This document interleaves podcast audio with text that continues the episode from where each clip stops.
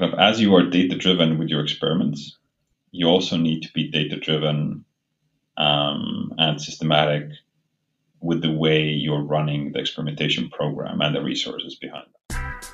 Hello, Experiment Nation. Welcome to another episode of Interviews with Experimenters. I'm Tracy Laranjo, and I want to help you become a better experimenter by asking experts the silly questions so you don't have to. Today, our special guest is Edgar Spongolts, Director of CX Optimization at Speero. In case you didn't know, Speero is one of the most well known experimentation agencies in the world and was founded by the same people who brought you CXL. In this episode, we learn all about Speero's experimentation maturity audit and how you can use it to level up your own experimentation program. Edgar dives into the four pillars of a successful experimentation program and the five levels of program maturity.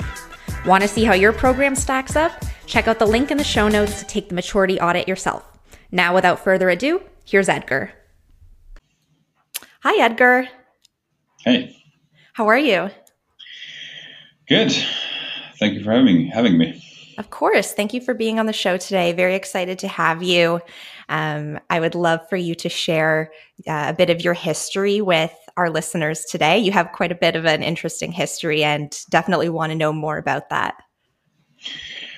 So, where do I start? Um, so, yeah, uh, back in the day, used to run my own IT company. Uh, so, essentially built that from scratch. Uh, took me 10 years. After I sold this, I joined CXL, or back then, it, I guess it was Markitect. Uh, that was seven years ago. Um, joined as an analyst uh, and worked my way up to the COO level from there. Uh, and now I'm the director of product uh, at Speero. So kind of went through a couple of iterations of the legal entity uh, in the meantime. So here I am. Awesome. How did you go from CXL to Speero? What was the the path there? So, kind of most of those changes were actually kind of uh, initiated by by the management, right, by the owners. So they kind of changed the direction of the business uh, and, and uh, split some some spin-offs um, from the main brand. So CXL used to be it started as a blog, and then there was an agency, uh, and uh, until uh, the the CXL Institute, Institute was created, everything was under the CXL umbrella. After the CXL Institute was created, um, Peep and, and team decided to keep the CXL brand for the institute and, and spin off uh, Speero um, as the optimization agency. So that was the that was the change. So it's, it's just kind of uh, making sure it all works for for the business purposes. Uh, so there's no functional difference within the agency. So still same people, still doing the same thing, just uh, the brand changed. Very cool. So, speaking of Speero, today uh, I'd love to ask you about Speero's experimentation maturity audit, uh, pretty much the whole topic of our conversation today. Um, now, for any of our listeners who are not familiar with the experimentation maturity audit, could you please explain to them what it is? Mm-hmm. So, I'll, I'll start almost from the beginning. So I think it was my second year of being an analyst uh, in Speero slash CXL when I started noticing that uh, our uh, experimentation function is being hampered by adjacent functions, right? Uh, we are running tests, but the analytics can't keep up and actually measure the things we need to measure. Uh, you know, we are doing really good job at designing and, and, and running the tests, um, but the implementation team can't really set them live because their implementation cycle is too long, too complicated. There's there's there's problems. Something is bottlenecking pretty much my work, right? so um, so I started expanding our horizons. I, I started to kind of push uh, our product development in the direction of adding, um, at least on consultants level, uh, some services that help clients get better overall. So um, getting better at UX, getting better at research, getting better at test building, and with everything that's associated with testing, right? So that's where it started. and year by year, I added, or kind of we added um, different functions, uh, different areas of expertise. We got better ourselves in those those areas as we practiced. So that was the background of the experimentation uh, maturity services and, and audit as well. And the audit itself currently is there to, or at least the website version of the audit, is there currently to, to assess or give a kind of a high level overview to the customer uh, or potential customer, uh, and for, for us as well on where they are on maturity scales. Um, so it, it looks looks at the four different pillars um, of what we deem as essential for, for running a, a good high quality experimentation program. Very cool. Now, I do notice that there there are two different types of audits uh, within the Speero umbrella. There's the maturity audit that you can get as a Speero client, and also one that you could just take yourself online, kind of like a survey. Mm-hmm. Um, mm-hmm. What's the difference between the two? What's involved in the uh, client side version that's actually initiated by Speero eh, versus the one that you just kind of take online? Mm-hmm, mm-hmm. Actually, there's one more. So uh, oh. we, we baked in some maturity work into our testing retainers as well. So Speero, as an agency, uh, uh, runs experimentation programs for for several clients. so we, we offer a light touch version of the maturity audit within that service as well. Uh, it's included with the optimization service.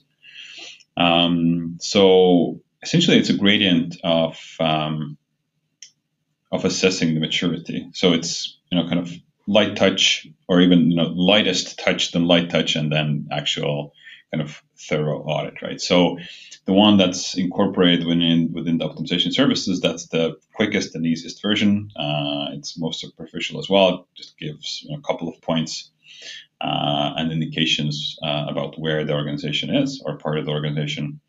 The one that you can take on the website is more thorough.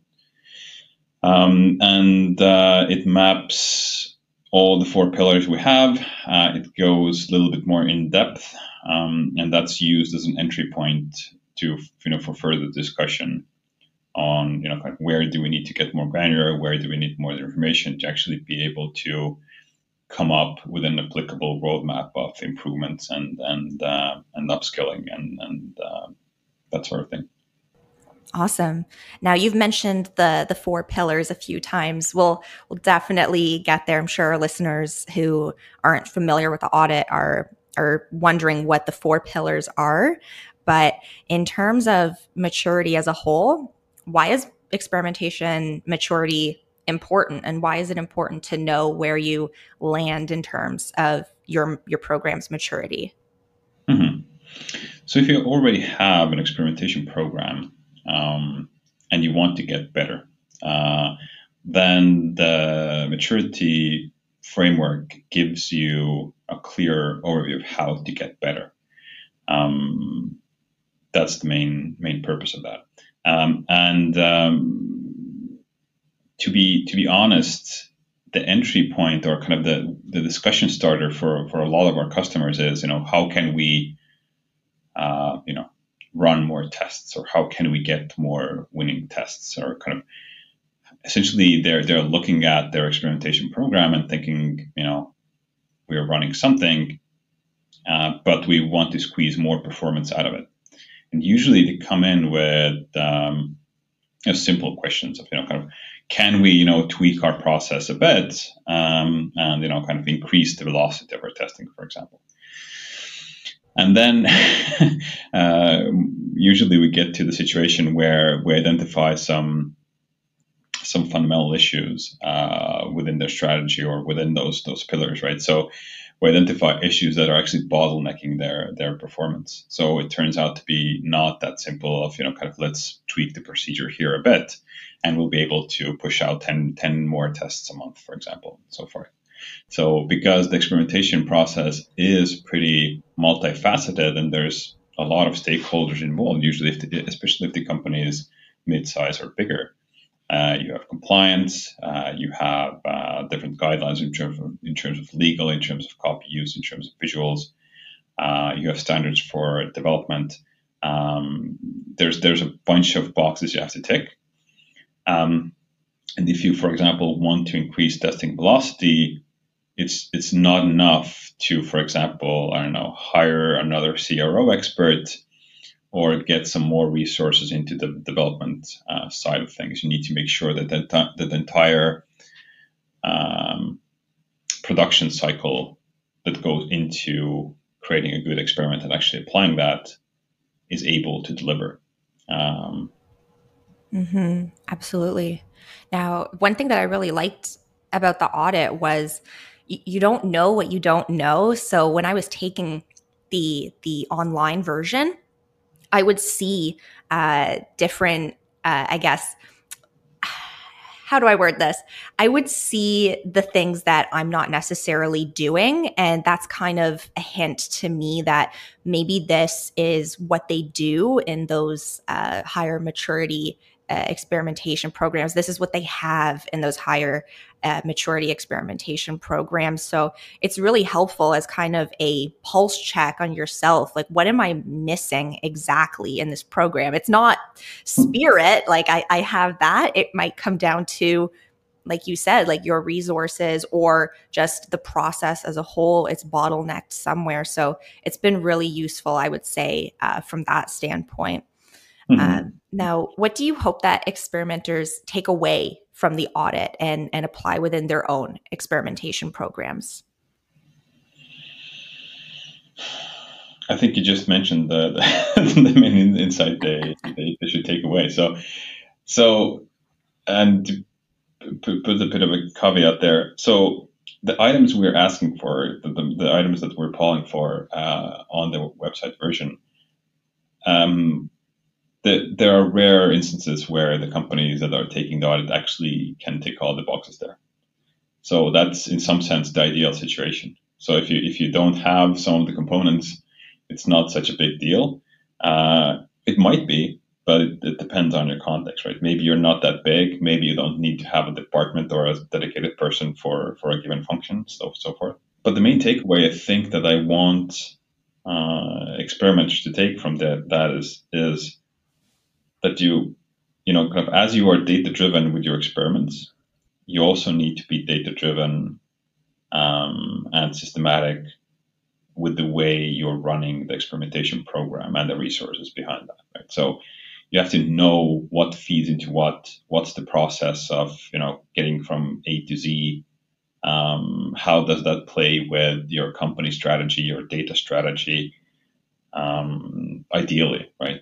Because if you especially if you're managing that experimentation program to effectively manage that you need to have the overview and you need to understand how the processes work. They need to be transparent.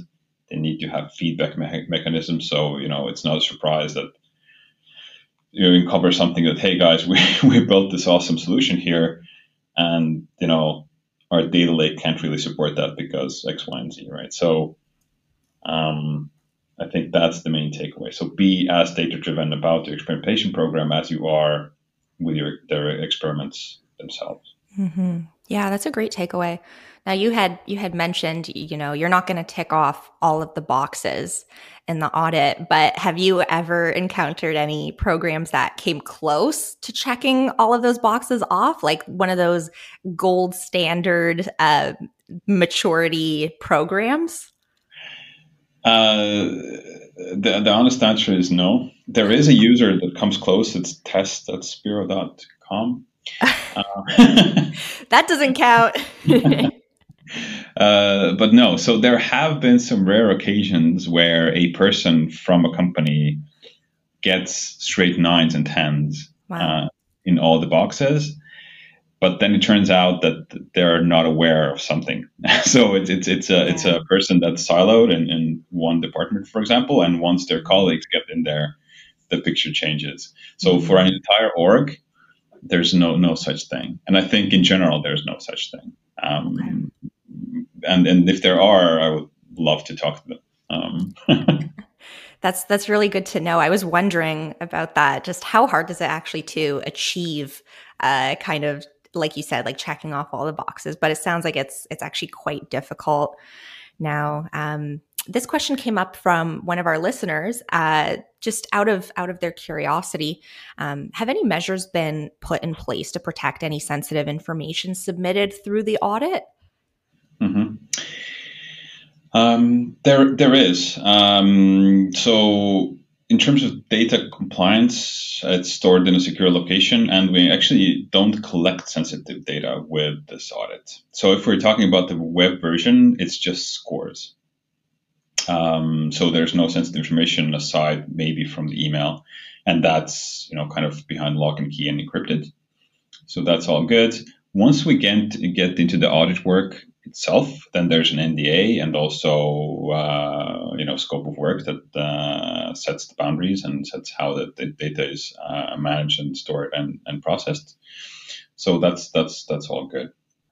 So um, the, the point of the audit or the, or the web version of the audit is actually not to tick all the boxes. So um, we're asking for so many things uh, because we want to want to get kind of a wide coverage of you know where the company or the organization sits. Um, and it's totally okay to not have a function uh, present in the org or not have a dedicated person or not really have a written down strategy on something um, in some cases. So the, the, actual evaluation of you know kind of what's needed, what's uh, what's critical, and what's what's kind of nice to have happens once we get the more granular context of the company. Right? What's their size? Uh, what are they doing online in general? Uh, how are they structured? Uh, what do they have in terms of internal resources? How maybe they're outsourcing something from somewhere. So we always take the audit result and then follow it up with a with a with an interview with with some more data, so we get the context as well. Uh, so that the report result from the report uh, is just the entry point to the further discussion. So it's not to say that the score you're getting is you know kind of condemning in some sense, right? So definitely, yeah, that's a that's a really good a good takeaway as well. Now, you had mentioned the four pillars uh, a few times. So, what what are the four pillars of the maturity audit? I know it's it's a very important piece along with the five levels, but uh, the the pillars specifically, what are they? There's strategy and culture, um, which focuses on the general strategy and culture of the company. Uh, is the management and, and the teams on board with data driven experimentation and data driven processes in general. Um, there's process and governance. So that answers the question of how was the strategy strategy delivered and how are those goals being met? What are the process and governance that makes it happen? Uh, then the third one is people and skills. So, you know, you might have the perfect strategy and, and perfect processes, but if you don't have the, the people and skills in house or, you know, outsource as well, that can actually deliver on that strategy and those processes, you know they won't be any use. So making sure that there's capability of actually delivering on those as well. And then the last one is data and tools. So do you have um, a, a tool stack and enough data to actually be able to measure all of these activities? And I do mean all of these activities. So in our view, uh, strategy, all the aspects, or the all the pillars should have uh, feedback mechanisms built built in, and you know to the the granular level as well. So it makes sense. So for example, if a C-suite creates a strategy, they need to have a feedback mechanism um, that says, you know, your strategy is working or your strategy is not working, and on a granular level, it works for you know this cohort or it, or it works, you know, for that department but uh, how you're measuring uh, all of these activities is important. So um, the data and tool part really, really crucial in some sense. Definitely. Do you find that there's any one pillar where um, you see the biggest gaps?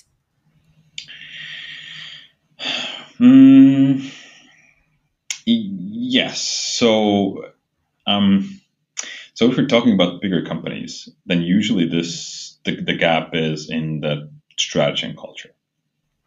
Mm. So they usually start off with uh, talking about people and skills and data and tools and processes and governance, um, because that's in some sense easier to address.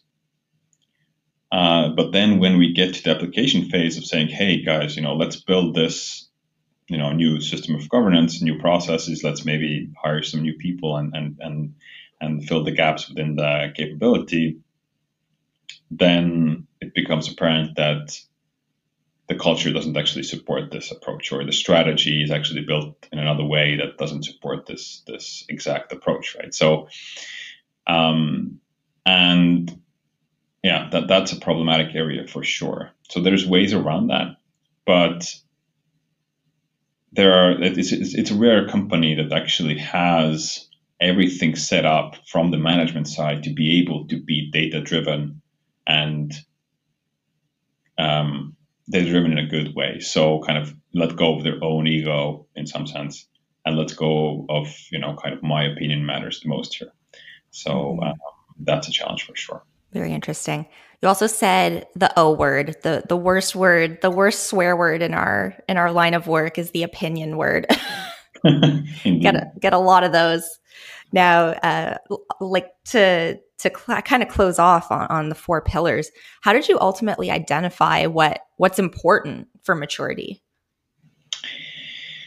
Um, so it was an iterative process. Um, uh, I mean, in, in that sense, we are standing on the shoulders of the people that came before us. Um, I think the first, the oldest maturity model for CRO that I found was from 2011 from Craig Sullivan. so uh, some of the work or some of the some of the parts are, are, are actually from there. Um, but essentially what we did, we, we, we just looked at our work, right? We, we, we have been running an experimentation program, not an experimentation program, but we have, we have been running experimentation programs for years, right? So we just tried to create a holistic, um, if you will, uh, set of uh, disciplines that we need to have in place to be able to run an experimentation program without being hindered by any functions. And that's what we used as, as the initial roadmap. Uh, and then as we worked on that service and kind of, you know, testing, you know, we're an optimization agency, testing that service out, uh, we came up with uh, with the four pillars and, and the, the sub pillars as well. So the four pillars is the first layer. There's actually sub pillars as well. It gets really granular. There's connections between those pillars, so forth. So, um, yeah. Very cool. Now, uh, so those are the, the four pillars. There's also five levels to the maturity audit, which ultimately will kind of tell you where you stack up uh, in terms mm-hmm. of maturity uh, of your experimentation program. Uh, this is the part where it it really kind of came together for me after taking the audit, just where uh, I line up in in my experimentation work. It's really helpful to actually see that. Uh, otherwise, you know, there's really no benchmark for it. I just kind of hope I'm doing the right thing and I'm I have the right stuff and just kind of wing it. So it's really helpful to see where I do line up on on that pyramid of levels. So, mm-hmm. could you tell our listeners uh, what the different levels are and the approximate traits of each of the levels? Mm, so yeah, that, that's a really good question. So the there there are five levels, uh, and the levels were created um, mainly to be able to kind of give uh, a high level overview of where where the company is, so they understand, you know, in broad sense, where do they stand. Um, but it's a, a, bit like with with with, with test post post test analysis for tests, right? So you kind of you need to understand the data and, and and what those data points mean to actually come to a valid conclusion, right? So just having having uh, maybe one data source that's statistically significant and the signal is good uh, is not enough if you don't understand how the, the test was designed, what was the purpose, uh, etc. So it is an abstraction in that sense. Um, but the levels are beginner. Uh, the beginner um, essentially that's the first steps. Uh, they have an experimentation program. Uh, they are running tests, and you know they're essentially you know doing spaghetti testing in some sense, right? So a good example is a company that has just bought a license for a front-end based testing tool. They're using the testing tool to uh, run tests. Maybe they're using using a visual editor. They're using uh, the A/B testing tool's own statistics engine to um, decide on test results, so forth. Uh, the next next level is aspiring. Um, that's the, the next level. So they have run tests already. They have some experience on, you know, kind of what data can they rely on. You know, maybe they have already moved. Well, actually, hopefully they're they've moved from a visual editor to, you know, actual editor for CSS and, and JavaScript uh, or other other tools as well if needed. So they're getting proficient a bit uh, in some areas. So they understand that you know they need integration with analytics tools. They need you know better design. They have read up on kind of what are good good practices and whatnot. They're they're getting better. Uh, the next one after that is progressive. Um, this is where it kind of all starts to you know make more sense and get more traction internally, right? So this is where um, the, the, the company starts to realize what is the potential of data driven growth. Um, they, they have gotten good results from uh, from tests. They see that even a losing test is a valid test. So learnings from losing tests maybe have you know given them even more insight and get get gotten them more business value in that sense than maybe winning tests overall. They're learning, they're getting better, their data quality is better. Um, they have augmented their tool stack. Um, they're not just relying on A/B testing data that is coming from the tool itself. Um, you know, maybe they have already, you know, kind of improved their processes and, and, and expertise in house. Um, then the next one, the fourth one, is strategic.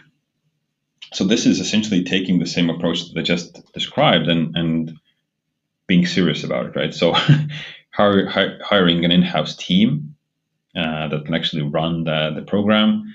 Uh, you have a person that's responsible for research, for, for design UX. You have a CRO expert that manages the entire program. You have a data team, or at least a person, uh, you know, dependent on the company size, uh, that is looking at the data and making sure the insights are valid.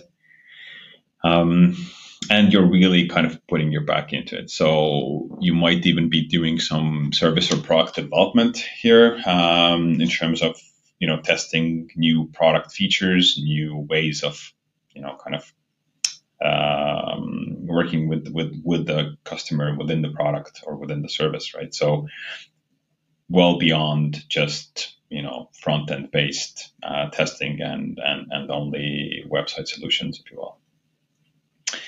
And transformative is, in some sense, the, the elite status, right? So this is the transcendent company that doesn't really exist in some sense. Uh, you can get there, you can get close, but I don't think you'll ever get to, you know, kind of 100%. Uh, I can't go any further. So this is a company that in ideal circumstances, has perfect visibility in terms of data from first touch to last touch uh, with their customers or, or, potential customers. Their entire tech stack is stitched together. Everything talks to everything else. Um, they have processes um, and tooling in place that governs the entire process. Uh, they can test wherever they want.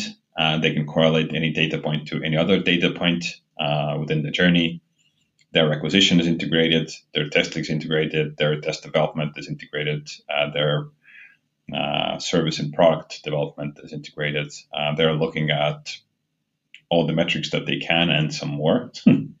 Uh, so, um, you know, sales, lead generation, uh, also long tail metrics like LTV uh, and, and others they're probably augmenting their stack with some AI and machine learning solutions. They're using uh, data enrichment. So essentially throwing everything at the same and and the sink at optimization and kind of going all in with being data driven and using the scientific method to improve their business across the board. Great. You said a lot of interesting things there, and a lot of questions kind of came up for me. Uh, one of the big questions is uh, at what level do you max out as a one person uh, experimentation or optimization team. I get the sense that at level four, that's when you you start having a, an actual dedicated team around you. Is level three kind of the last uh, level where you're just on your own as a strategist, pulling resources from other ends uh, of your team? Mm-hmm.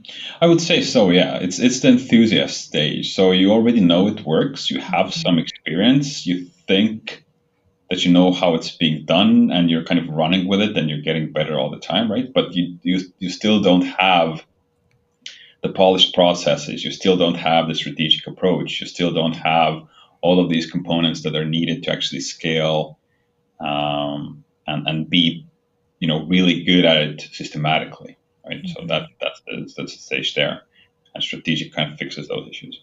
Cool. Yeah, and then I guess I'm also very curious to know uh, how rare is it to find uh, a level five org or program? It sounds like it's quite rare, actually. Mm, it's quite rare indeed. Um, I mean, some. I mean, th- there are parts. You know, Facebook. There's there's Microsoft. There's there's. I mean, the, the big organization out there, organizations out there. Um, some some parts of it, them at least, kind of show those those traits. Uh, but I think the, the, the the issue with that level is that there's there's a there's a ROI component to this, right? Um, it doesn't make sense to kind of go all out on your optimization program if your revenue isn't there to support it because all of the high end tools, integrating your stack, um, you know, kind of having a CDP that you know has all the data points it can, running you know complex BI solutions and predictive models. Um, that becomes relevant when you have a lot of revenue, when you have a lot of sessions, when when you're pretty much big, right? So there's there's that part to it as well, and I think that's that might even be a bigger part of uh, you know why those examples are so rare and why those mainly are for the bigger corporations. For sure. Now, on the flip side of that, where do you see most experimentation programs rank? What's the most common uh, level? Um, the most common level is between aspiring and progressive. Mm-hmm. Uh, they usually think they're strategic, but but actually are aspiring or progressive. Mm-hmm. That's about where where I fall as well. it's it seems like a very um, difficult jump to get there, but is that the most difficult level jump, or is there a different one? That's a really good question. Um, so actually, yeah, it's, it's contextual. So as most things are, but you know, let me let me frame it. So if you have a senior C, let's say say a CRO expert anywhere near you, you know, employed, great, you know, on your friends list, you know, you know, kind of you know a person that's been running experimentation programs for years, then it's not difficult because they can tell you where the rakes in the grass are and why you should actually go progressive or what when or when or when do you need to go strategic so forth.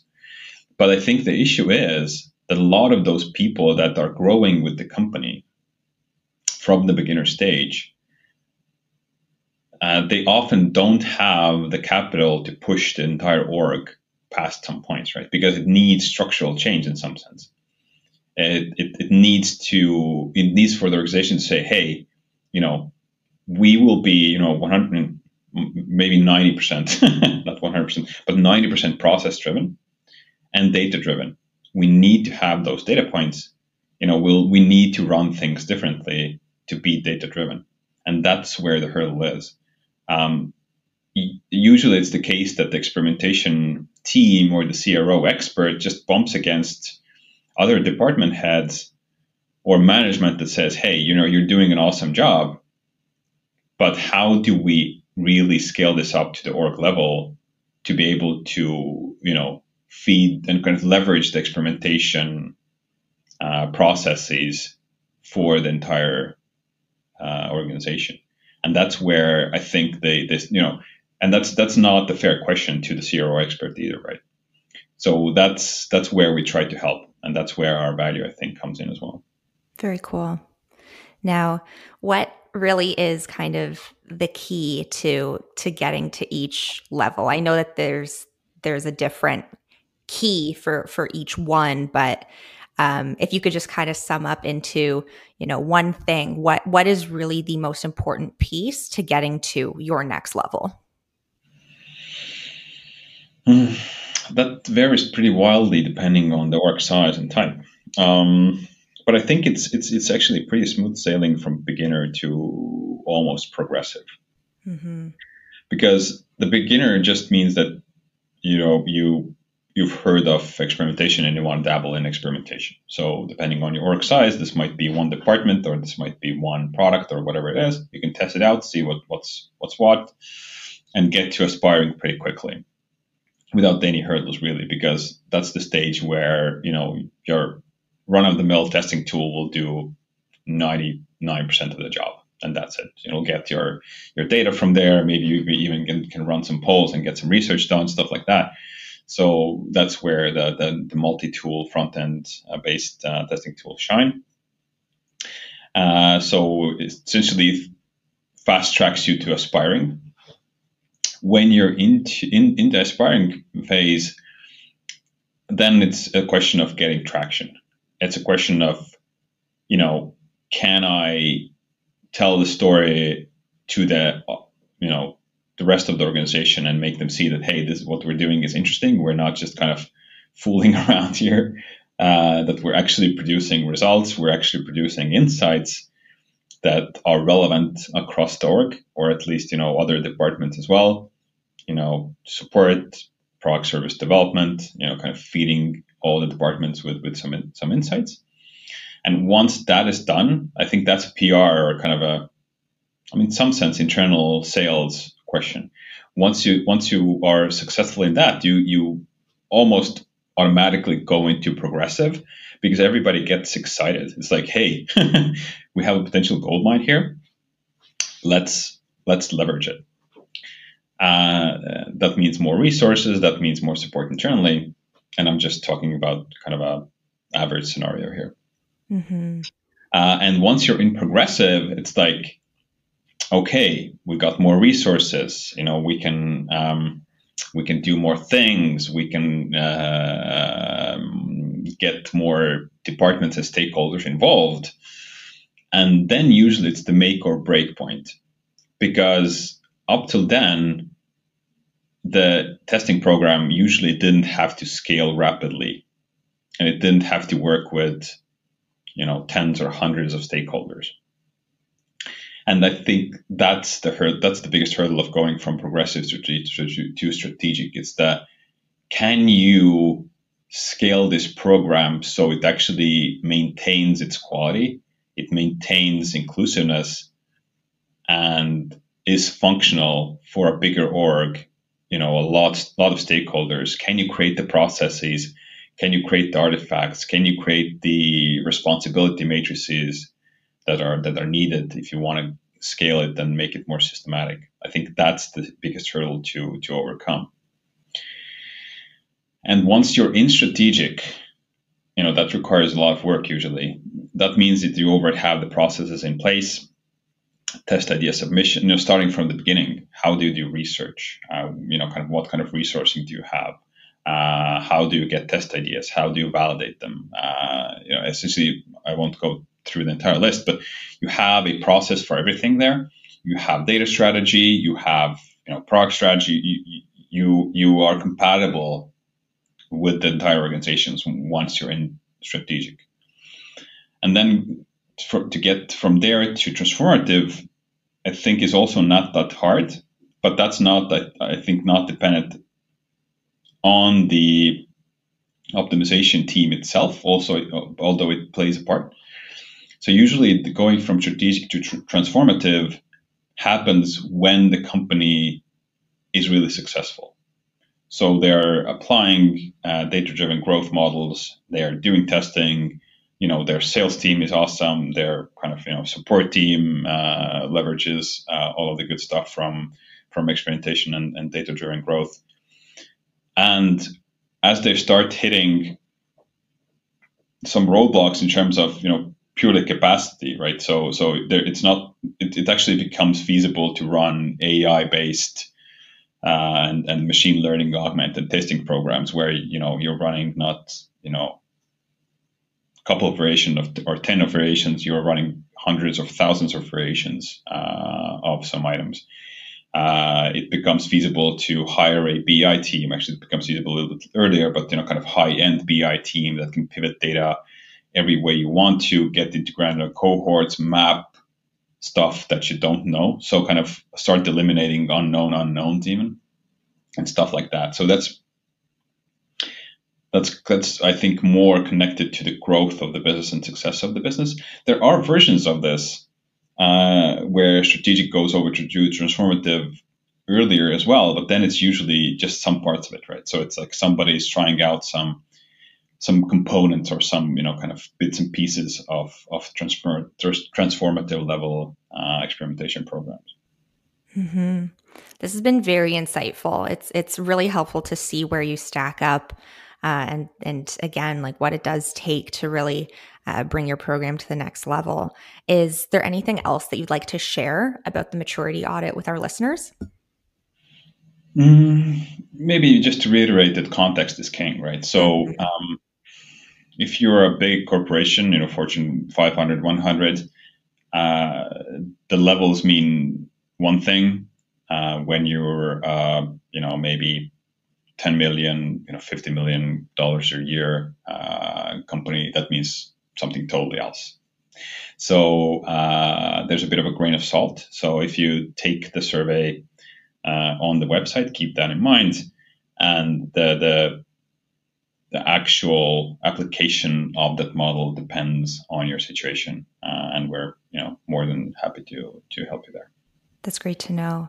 So, for any of our listeners, we'll be sure to put the link to the maturity audit in the footnotes of this episode. So, definitely go and check it out and and take the audit for yourself. See where you stack up and where you need to work and and where you're actually excelling.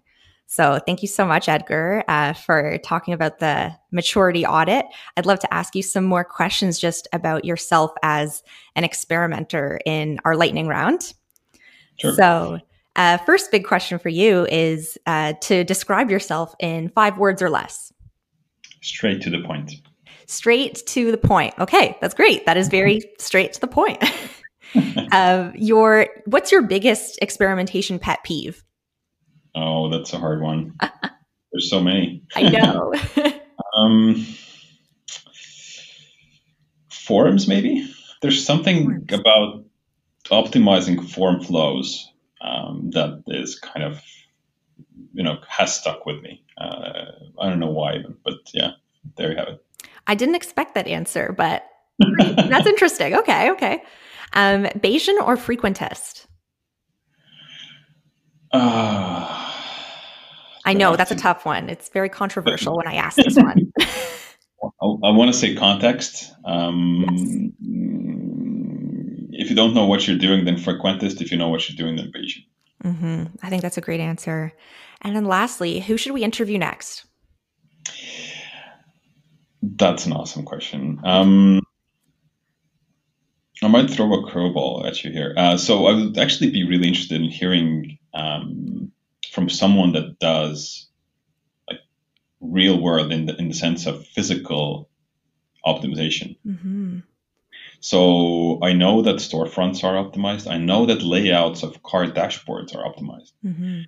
And I'm thinking of how are they doing this? Like, what kind of process are they running? How, how do they get the input? Like, do they have A/B tests?